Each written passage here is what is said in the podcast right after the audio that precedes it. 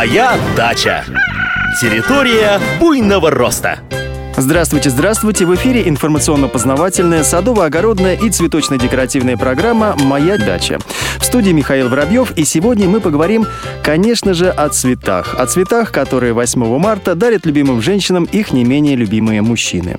Но с букетами все ясно. Чтобы они подольше оставались свежими, в воду нужно добавить на один литр, кусочек сахара и столовую ложку уксуса. Но, к сожалению, рано или поздно срезанные цветы завянут, и о них останутся только приятные воспоминания. Совсем другое дело – цветущие садовые растения в горшочках. Во-первых, такие цветы остаются свежими гораздо дольше, потому что у них есть корни. Во-вторых, это еще и отличный посадочный материал. В конце весны такие растения можно пересадить на клумбу или лужайку, и они будут радовать вас своим цветением долгие годы.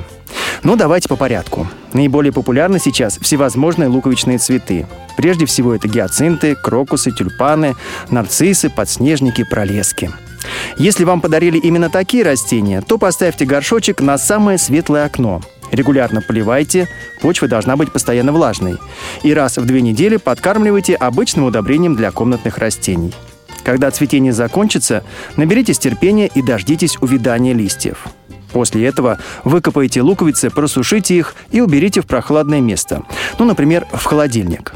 Как только земля оттает, посадите луковицы в открытый грунт.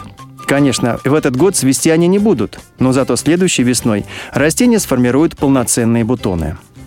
Так называемые комнатные розы популярны в течение всего года. Почему так называемые?